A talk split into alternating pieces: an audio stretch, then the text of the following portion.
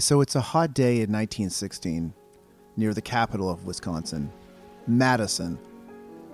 The editor and publisher of the Wisconsin State Journal, Richard Lloyd Jones, is dressed in all whites a suit, white bow tie, and he's got his hair perfectly parted down the middle. And Jones is behind his desk. He's going over the next day's newspaper. There's no question what the lead will be another threat to the sanctity of democracy by the German war machine.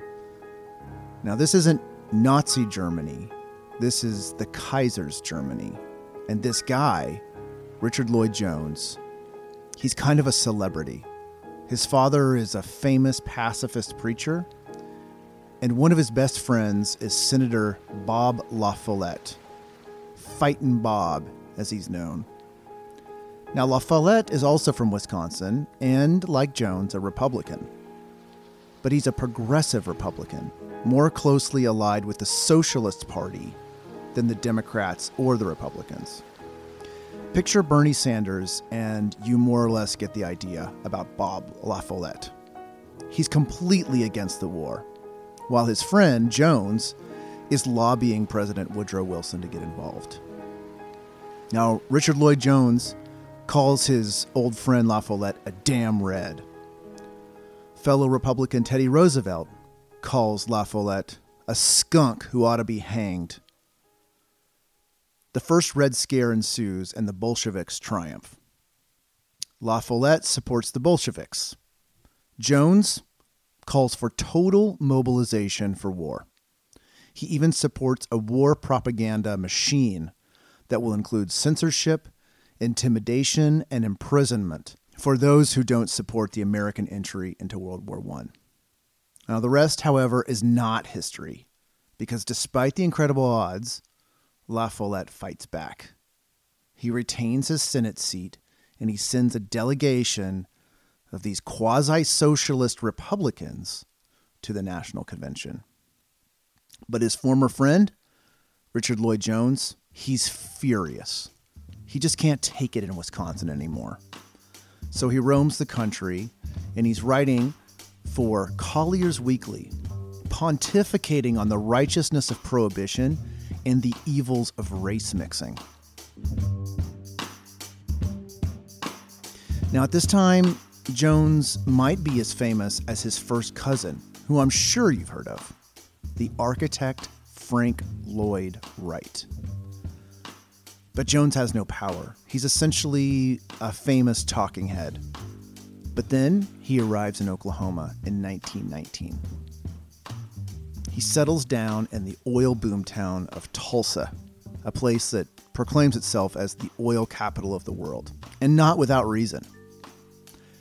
Jones starts his second act in American life, and this second act, it will become one of the darkest hours in American history so dark that generations of Oklahomans and generations of Tulsans like myself, who grew up right in the midst of it, would sweep the entire thing under the rug.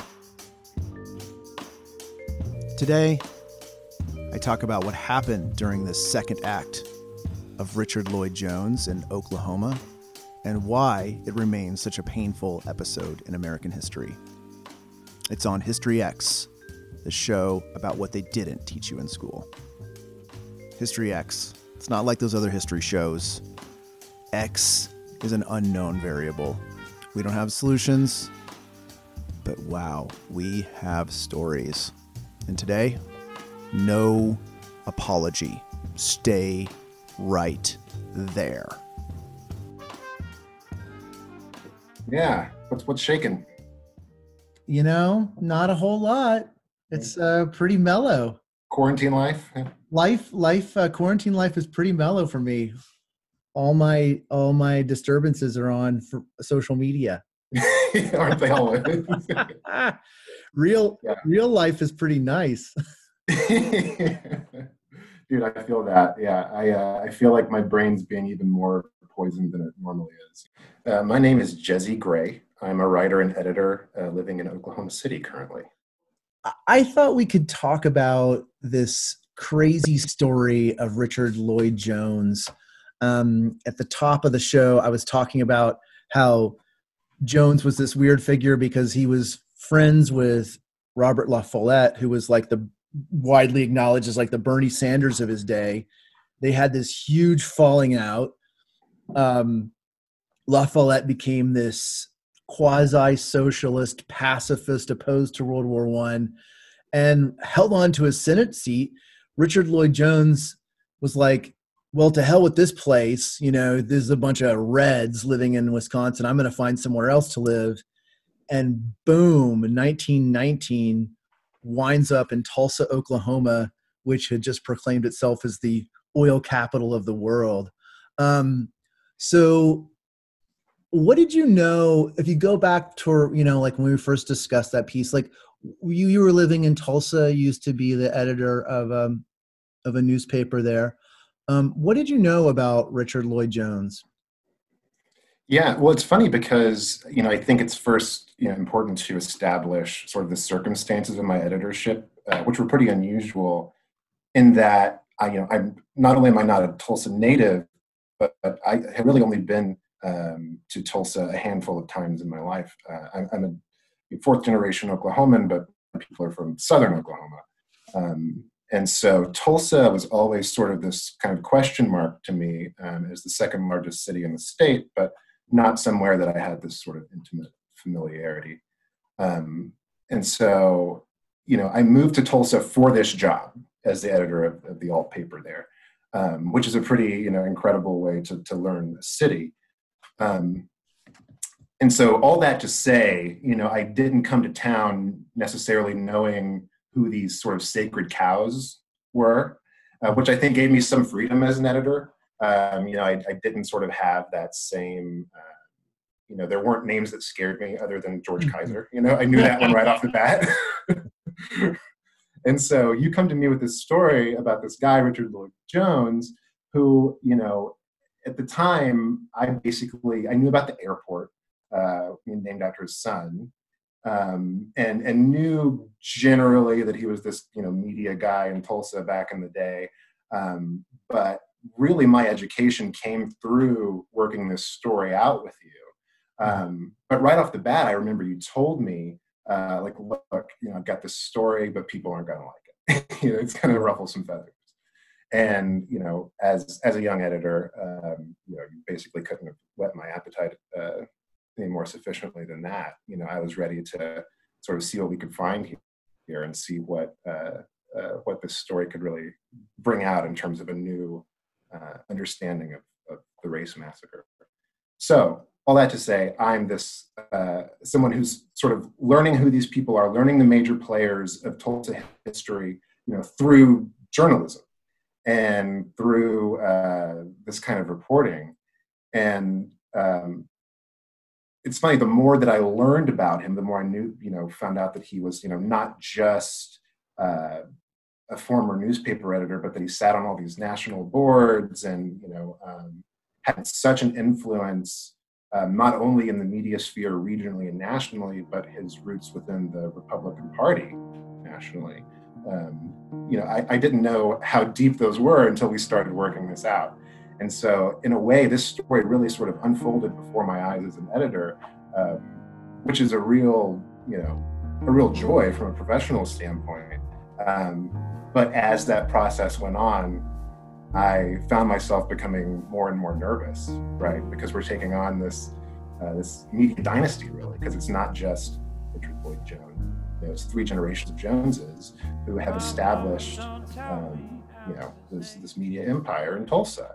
As we go deeper and deeper into Jones' involvement um, in inciting, you know, the worst episode of racial violence, you know, arguably in American history that we know of, um, you know, I'm starting to sweat a little bit. The reason Jesse is starting to sweat a little bit, well, he's taking on one of the most hallowed names in the local media business. And it's not just ancient history. The descendants of Richard Lloyd Jones are still around, and they still wield considerable power and influence. And they don't want their ancestors' name being dragged through the mud. But if we're going to be serious about examining why the Tulsa Race Massacre was so deadly and so destructive, even by the standards of the repressive Jim Crow South, we have to look at Jones's paper. It created the environment for destruction. More on that in a minute. You're listening to History X on the mighty, mighty CJSR 88.5 in Edmonton. Fearless, independent. I'm Russell Cobb, your host. History X is a show about the repressed, the suppressed, and forgotten episodes of history. It's what they didn't teach you in school. Now back to my interview with former editor of the Tulsa Voice, Jesse Gray. When you go into the sort of stories the Tribune uh, was was putting in front of readers um, before the, the, the Rowland story. Um, you know, most chillingly, you know, when he writes about this community awakening that's going to rise up in response to the to the criminality in Tulsa, the, the criminal element and corruption, you know, which is race mixing, right? And the fact that you know he used this paper um, frequently, it seems, as a bludgeon against uh, those ideas of racial equality that were being, you know, that were taking root thanks to organizations like the NAACP. Um, you know, I guess that that really did surprise me. You know that that this was not a this was a long running pattern of blatant white supremacy in right. you know on, on, the front page of the newspaper. And it's incredible that that was every afternoon that's what tulsa read. Uh, may 15th there was an item about a Gil- gilbert urge who was arrested for riding a white streetcar. And uh, the headline was thought he owned the car. Thought he owned the car yeah. And then there was a committee and I guess it must have sold a lot of copies because shortly after that, they put together a committee and so that it formed like this backbone for this like investigative article where they went to every hotel and rooming house in Greenwood and found quote they found whites and negroes singing and dancing together. Jazz was being played uh, choctaw beer Choc beer was being served um, and this was this was considered just intolerable. And that that one, that um, headline or that article about all this pernicious race mixing um, was on May twenty first, and it was a little over a week after that that the the massacre was on. So it kind of makes me wonder how much of how much of what went down was uh, provoked by the media or simply was that just simply one piece of the puzzle was this is something i'm haunted by you know like yeah. was it was it richard lloyd jones um, that was the most proximate factor for creating that horrible incident of racial violence or was he merely just one character in a cast of people in a tinderbox of oil, oil money, white supremacy, and black mobility? Yeah, I think you know it's probably uh, you know maddeningly uh, all of those things, right? Mm-hmm. And I think to me that's the real value of this story is sort of um, showing a new layer of institutional culpability. Mm-hmm. Um, because I think that's something that's really significant to understand about the race massacre. And I think it's something that as we, uh, as the picture of what happened in Greenwood comes into clearer and clearer view, you know, we learn more and more about, you know, the institutions that enabled it to happen. You know, it wasn't just this sort of random mob of, of white people. They were deputized and you know so it's it's not just the citizenry and it's not just the local police it's the military and then now with this new layer we see you know the uh, yet another piece of that institutional um, enabling of this horrific episode of mass violence that was Jesse Gray, the former editor of the Tulsa Voice. The most read story in that newspaper last year was the story of Richard Lloyd Jones. Jones was the editor and publisher of the Tulsa Tribune. And on May 30th, 1921, Jones's newspaper published a story about an attempted rape of a white woman by a black man in a downtown Tulsa elevator. Although the charges had no substance, the mere suggestion of a black man attacking a white woman was enough to mobilize thousands of white invaders for a full fledged assault on the black district of Tulsa. The resulting violence left 36 square blocks of the city burned to the ground. Airplanes dropped incendiary devices on houses. Some residents were murdered on their front porches. White looters stole black property, and then all the black residents, close to 10,000 people, were rounded up and interned. When it was all over, Tulsa had become the site for the single worst incident of racist violence in American history. And the newspaperman Richard Lloyd Jones, who had done so much to foster an environment of hatred, well, he wasn't done. He vowed that Greenwood, the Black District, would never rebuild again. Then the entire episode disappeared. All mention of it was swept under the rug, and by the time I grew up there, no one ever spoke of what happened in the spring of 1921.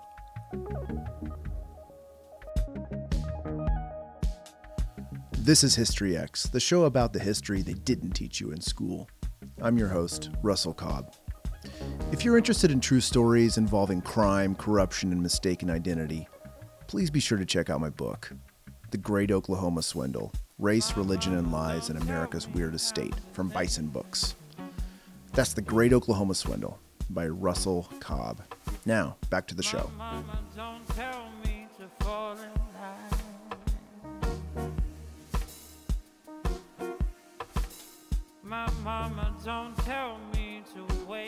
But I wasn't the only one to grow up in the shadows of this event without knowing anything about it. My next guest, Nehemiah Frank, had ancestors who owned businesses in Greenwood. His roots were firmly planted in North Tulsa, and yet he too didn't know about the Tulsa Race Massacre of 1921. But all of that has changed. Frank is now the editor of the Black Wall Street Times, a publication named for the nickname of Tulsa's black community in the early 20th century. He's become a prominent activist and educator. You're listening to History X, the show about what they didn't teach you in school. I'm Russell Cobb, and we're broadcasting from the mighty, mighty CJSR 88.5 in Edmonton. Stay right there.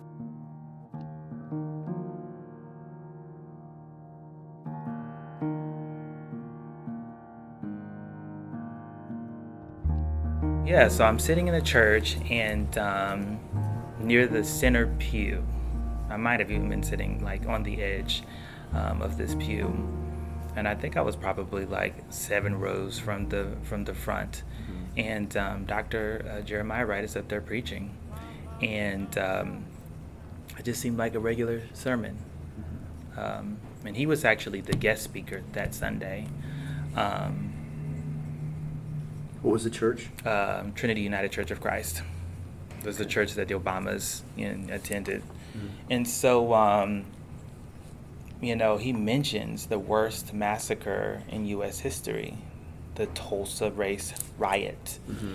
And when he said Tulsa, I was like, wait a second, I'm from there, you know. Mm-hmm. And he talked about, um, you know, the black excellence and how they were just two, you know, generations out of slavery and they built this, you know, black mecca of economic power um, in the shadows of Jim Crow. Mm-hmm. And then he said, you know, he told the narrative of how it was burnt down mm-hmm. and destroyed, you know, within a day. And I was like, man, I didn't even realize that all of that happened in my in my town, in my hometown. And I remember growing up, my grandfather kind of mentioning there was a fire here, and you know, the Klan, but never in in detail, never in graphic detail, you know, such that you know, not the way that Jeremiah Wright told it. But at that point in time, I got it. I was like, man, I need to go back home. And the crazy thing is, is that he was preaching out of the book of Nehemiah, too. So whenever he would say Nehemiah or turn to Nehemiah twenty nine eleven or whatever, the whole like some of the people that knew that my name was Nehemiah, they would like look at me and I was like, whoa, this is like the weird. It was like tunnel vision. It was like he was almost talking to me, and he was talking about the great excellence of the Black Wall Street, you know, and little you know did I know within a few years that I would be running the Black Wall Street Times and you know fighting, you know, you know. Um, the political oppression with the pen. Mm-hmm. Never saw it coming. You know, that was one of the reasons why I also came back. And then I tried to stay out of the community politics. Like, um, I was coaching gymnastics and going to school, and that was it. My mom was born here. A lot of my aunts and uncles were born here. Um, on my dad's side, everybody mm-hmm. was born here um, from 1900 and up. Okay. So um, I have relatives that were in, you know, the black townships okay. around here, and then yeah. I had um, the Joneses um, on my dad's side. They were here, and I think that they were probably here during the massacre because of their ages. They were born in Tulsa. It says it on their birth certificates. Mm-hmm. Um, and I never heard the story of like, you know, what kind of trauma they experienced during that time. Oh, like yeah. they actually had integrated, um, you know, societies before 1907. Huh. In Tulsa, yeah. like some black kids and white kids were going to school before 1907. 1907. And then once 1907 hits, it's like, you know, they just start dividing people. Yeah. Do you know what Senate Sad. Bill number one was? Yeah. Yeah. The law of segregation in the state. That's number one. Yeah, that's the first order of business. The state was this territory was on the uh, the cusp of being uh, progressive. Mm-hmm. And then, yeah, you know, I absolutely. honestly think that Oklahoma is a, was a stronghold for Confederate sympathizers. Mm-hmm. I really do. It, this the the whole history of the black experience, the Native American experience, all that is just sort of swept under the yeah. rug. How do you feel now? It seems like it's shifting in terms of the youth. Mm-hmm. Do you? How is that? Am I right? To, to yeah, people there. I uh-huh. mean, there are people pushing for that. Uh-huh but I don't know if it's enough. Uh-huh. Like when um, the Tulsa Public Schools had their um, Tulsa Race Riot training for the teachers, there was only like 50 teachers in there. 50. Hmm. Right. And so, um, and a lot of them were really still like uninformed about what really took place. Mm-hmm. And um, just delivering it, I think it's going to be a problem. Right. You know, because yeah. there just hasn't been enough interaction between the races. There just right. hasn't been. Yeah. You know, people don't want to talk about it, but that's.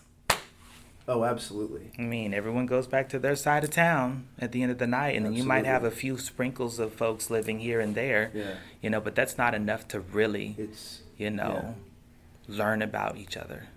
I never realized how powerful the name Black Wall Street actually was until I started it, started the Black Wall Street Times. Um, and since then, you know, this thing is blown up so fast that it's, you know, at times it stress it stressed me out, or it stresses me out at some, you know, yeah. certain points. Well, it stressed me out a lot when I didn't have help, but now that we have, you know, multiple writers it's definitely a lot easier to manage. Um, and uh, I realized how much of a weapon mm-hmm. it could be.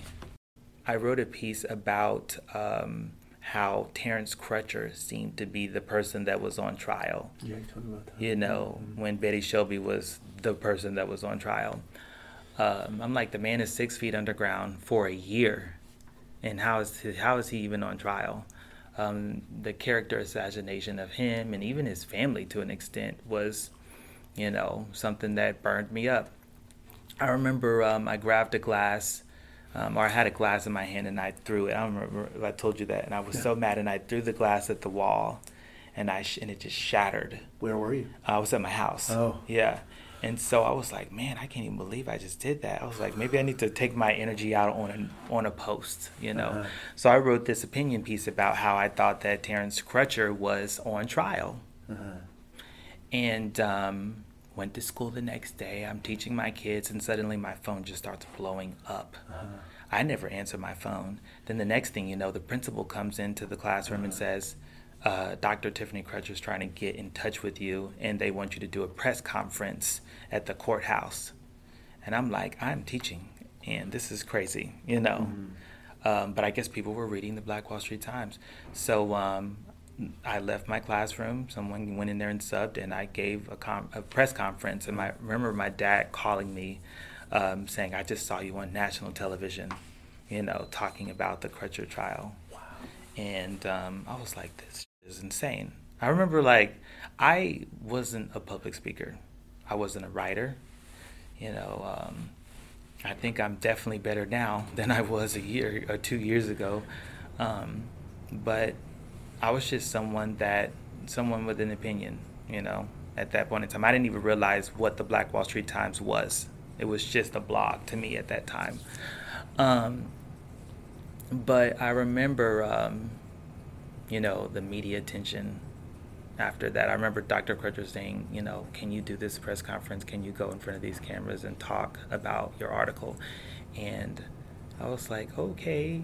Um, and uh, she was like, "You're gonna go first. Like you're gonna be the first person to talk out of everyone that's speaking." And I was just like, "Oh my God!" It was the scariest moment of my life. Um, and then after that, where were you? Were down at, at the courthouse? yeah, I was at the courthouse, and there's just like cameras everywhere. It was there was so much attention. It was insane. I uh, didn't even know. National, national yeah, it's story. national, and I knew it, you know. And I was like, I better get my together and uh-huh. figure this out. I think I did a terrible job. I really do. Do you remember what you said? I don't. I really don't. I just, I think I definitely remember just saying that um, I've been, I attend some of the, um, some of the uh, court um, um room sessions, and I think that Terrence Crutcher is, you know, being um, assassinated you know, by his char- his character is being assassinated, mm-hmm. and um, it seems like he's on trial more so than Betty Shelby is. I can, I feel like I can't even predict what's going to happen. I really don't. I mean, the way that I see the Black Wall Street Times is is that this thing is so valuable to my community, and you know, it's a way to like protect us. It's a um, a push button for help you know, to the nation to say we're hurting. They're still, you know, oppressing us and we need help. Mm-hmm. you know, mm-hmm. please take this story to the next level.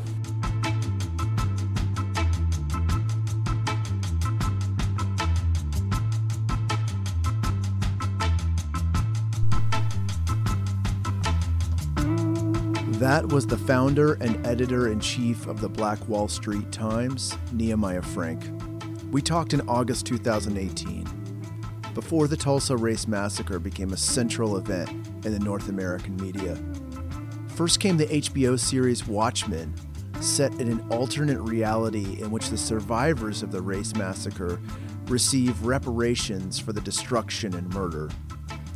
In reality, no one was ever convicted and no reparations were ever paid. And then, most recently, came Donald Trump's decision to relaunch his 2020 campaign in Tulsa only a few blocks from where the massacre took place. A lot of people worried that the influx of white nationalists and heated rhetoric could set the stage for a repeat of 1921. The rally, however, fizzled, and Greenwood celebrated. The Central Avenue was painted Black Lives Matter. Tulsa, like many other cities, had been reassessing its past. An entire district named for a Klansman has been renamed. But Richard Lloyd Jones, the editor that printed the story that launched the invasion, he remains in the Oklahoma Hall of Fame. You've been listening to History X on CJSR 88.5 FM in Edmonton, fiercely independent community radio. History X tells you the stories you didn't learn in school. I'm your host, Russell Cobb. You can follow me on Twitter at scissortail74 or just send me an old fashioned email to rcobb at ualberta.ca, especially if you have leads or ideas for other stories from forgotten histories. Special thanks this episode to Jesse Gray and Nehemiah Frank. History X, where the past isn't dead, it isn't even past. Thank you for listening.